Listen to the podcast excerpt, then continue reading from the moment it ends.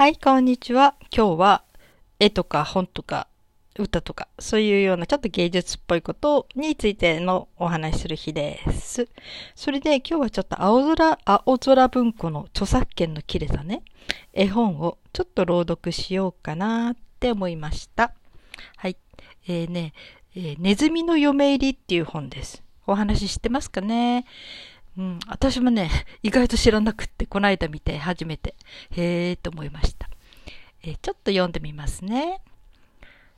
昔々、ある家のオクラの中に、お米を持って、麦を持って、泡を持って、豆を持って、大層豊かに暮らしているお金持ちネズミが住んでおりました。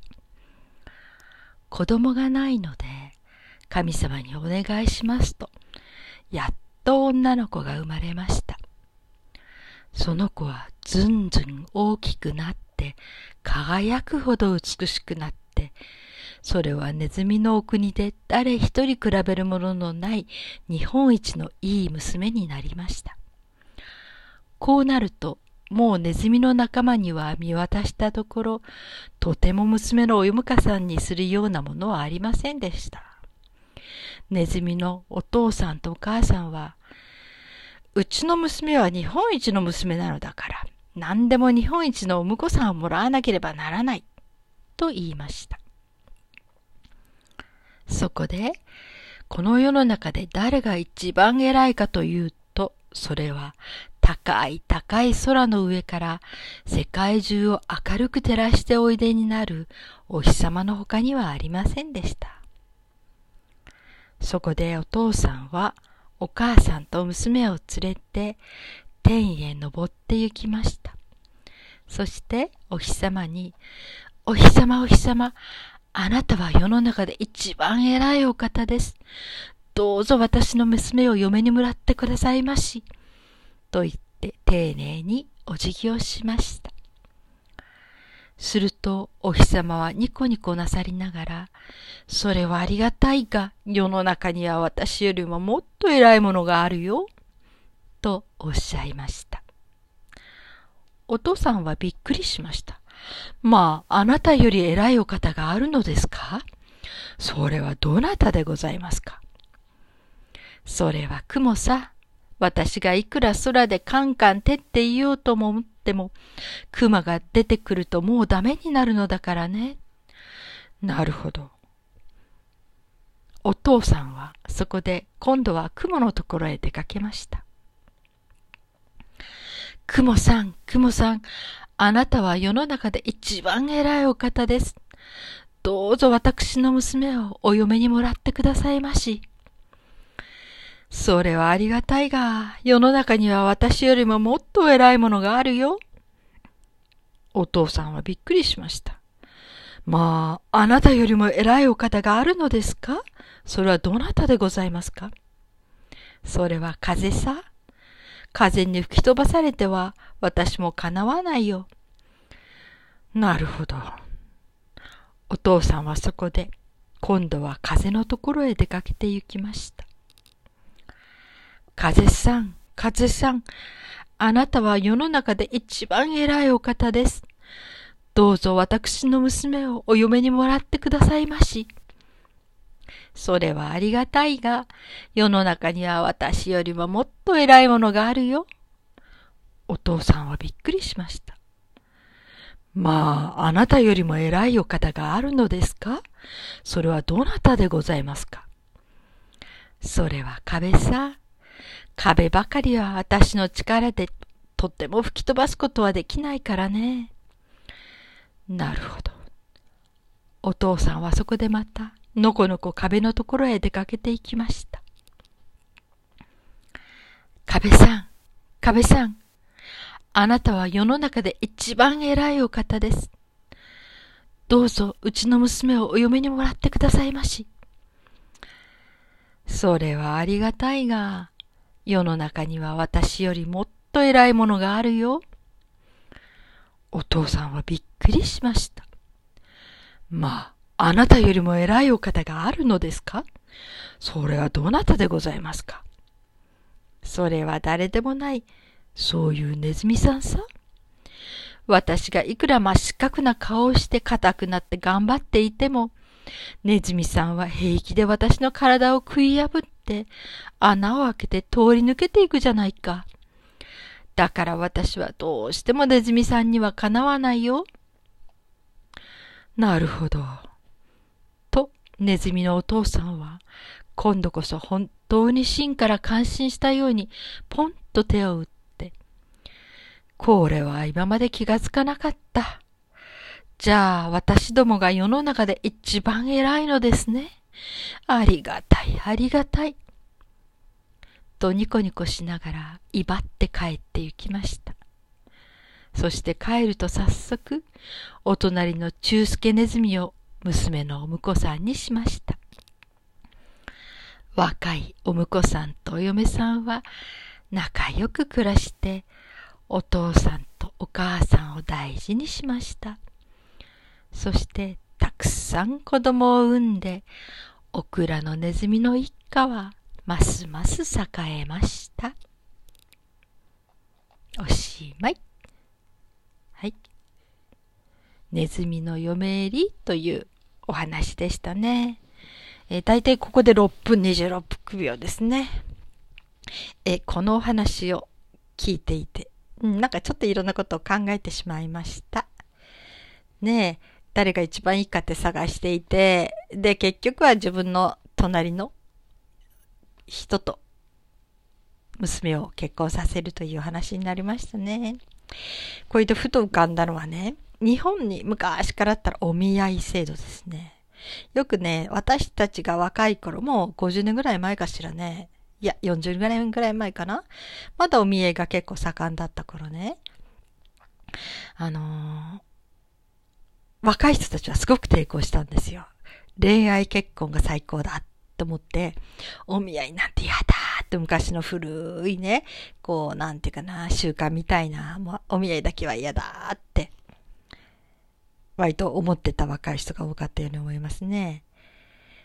だけどね、親たちは割とお見合い写真を持って、この人どうこの人って勧めたり、親戚の人が来てね、それを勧めに来たりとかいう風物詩があったように思います。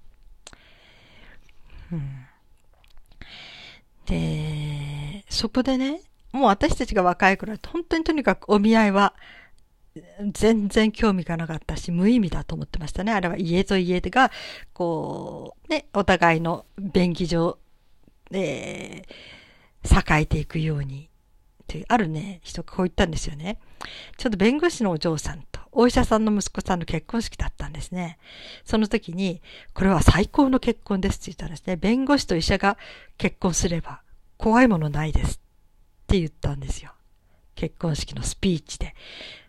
誰かその親戚の人が、私それ聞いて、ええー、って思ったんだけども、割とそういう感じがありますよね。そのお見合いっていうのはね。個人同士の幸せというよりもその家が栄えていく。要するに、お互いの家庭がなんかより裕福になっていくためにとかね。なんかそういうお家のためみたいなね。そういうことがあるような気がしましたね。ただ、まあ、個人、ね、まあ、ひたすら娘のうん、とか息子の幸せを願ってお見合いを一生懸命考えてる人たちも多分いたかもしれないけれどもね。うん、で、私たちは本当にね、えー、私たちがその頃若かった人たち、お見合いっていうのを別視してたんですよ、どっかでね。まあ、最終的にはもう結婚するときだと諦めて、まあお見合いでもいいから結婚するかっていう人もいたけど、お見合いだけはしたくないみたいな人も結構いたように思うし、うん、そんなね、愛も恋、なんか全然気持ちがない人とどうやって暮らしていくのみたいなね。うん、ただね、それをこう、だんだんだんだん見直していくことがあったきっかけになったのはね、ある人がこう言ったんですね。あの、お見合い結婚っていうのは熱々のスープを、間違った。恋愛結婚っていうのは熱々のスープを少しずつ冷ましていく生活だって。で、えー、お見合いというのは、本当に冷めているスープを少しずつ温めていく生活だって言った人がいたんですね。ああ、そうなのか。そういう見方もあるんだなってか、そういう現実もあるんだなってことがすごく意外でしたね。これはある意味で悪くないのかも。みたいなね。確かにね、よく恋愛っていうのは本当になんか、まあね、体のなんか、テストステロン？うん。この性ホルモンっていうのかな？なんて言うんだろうね。そういうものっていうのは割とこう3ヶ月ぐらいでこう、一度、こう、山が終わるというか。だから本当に、もう、わーっとお互いにウキウキして、本当に幸せの絶頂にいるみたいな。まあね、夜の夫婦生活にしても全てね。そういうのが大体3ヶ月。それが終わるとお互いにこの生物的な本能的な、えー、熱は少し冷めてってしまう。まあ、それからあとは本当に、こうなんていうかな、ちょっとずつちょっとずつ人間同士の信頼関係をつないでいくっていうことになっていくんだと思うんだけど、そしてあとは3年目の浮気って言葉があるでしょ、歌でね。あれみたいに大体3年目ぐらいにこう倦怠期がやってくるみたいなね。そんな感じってあるみたいですよね。うん。まあその点、こう、なんていうのかな、お見合いから始まったものっていうのは、まあ本当にね、やっぱりお見合いは一応するわけだから、そこでどうしても顔が嫌いだとか、生理的に嫌だとか、もうどうしてもなんかこの人とは一緒に暮らせないっていうのはやっぱり選ぶ権利がね、もうあるわけだから、うん、そこで大体、えー、それなりに選んで結婚していくわけだからね。うん、だからもう、顔見るのも嫌だ、そばにいるのも嫌だっていうような人とは多分暮らさないと思う。だから、まあ、ある程度の効果を持ったところから少しずつ少しずつお互いを知っていくというね。うん。なんかそういうあり方もそれはそれなりにいいのかなとか。うん。それとか、まあね、やっぱり若い頃っていうかね、私たちの若い頃、こう、もう西洋の文化が入ってきて、みんなね、なんかそっちの方にどんどんどんどん高度成長期に入っていって、いろんな風にこう海外、ヨーロッパ、アメリカ、ヨーロッパに憧れた頃ね、大恋愛とか、ああいうね、フランクな付き合いとか、そういうものにすごく惹かれていった時期でしたよね。だけど、あの、反面ね、そういうこう地味な日本古来のそういうお見合いっていうものの、えー、メリットっていうのは全然気づかずに来ていたというか知りたくもなかったみたいなところがあってね。面白い話で私の父が結婚した時に、まあ父って言ってもね、父は明治36年生まれで、で結婚した時が30ぐらいだということだとすると、えー、うん、相当昔ですよね。うん、1903年に生まれてんだから、1933年、まあ、第二次世界大戦の前ですね。そう、この頃に、えー、お見合いをするんですよ。前の奥さんとね。まあ、死別して別れちゃっただけどね、死に別れするんだけど、その奥さんとのお見合いの席で、お見合いした彼女が後になって言ったらしいんだけど、お見合いの席で恥ずかしくって、うちの、その、父、父っていうかな、その男性のお見合い相手の、えー、目までしか見なかったと。目の位置まで。頭がはげてるのは知らなかったって言ったんですね。見なかったので。っていうことを後で結婚してから笑い話的に言ってたっていうか、そういうこともあるんですね。恥ずかしくて顔上げれなくて、うん、髪の毛のとこまで雨がいかなかったっていうね。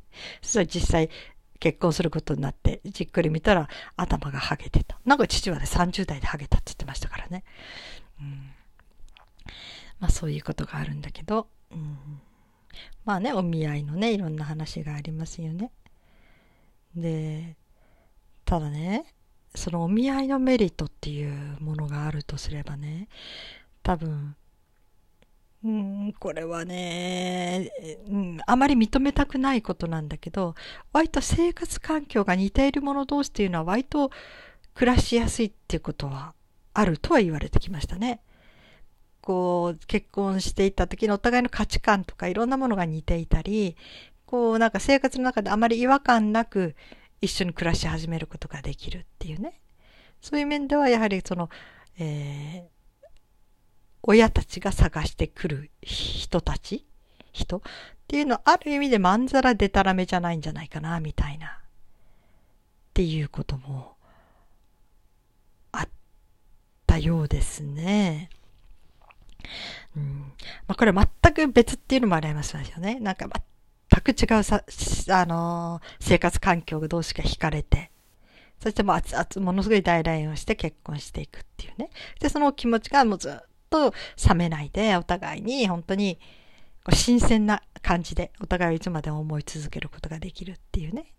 そのお互いの違いを嫌なものとしてじゃなくて、喜びとか驚きとか楽しみとかね、発見みたいな形で付き合っていけたら、それはまた斬新な素敵な夫婦ですよね。だから夫婦っていろんな形はあるんだけど、たださっきのネズミの嫁入りの話じゃないけど、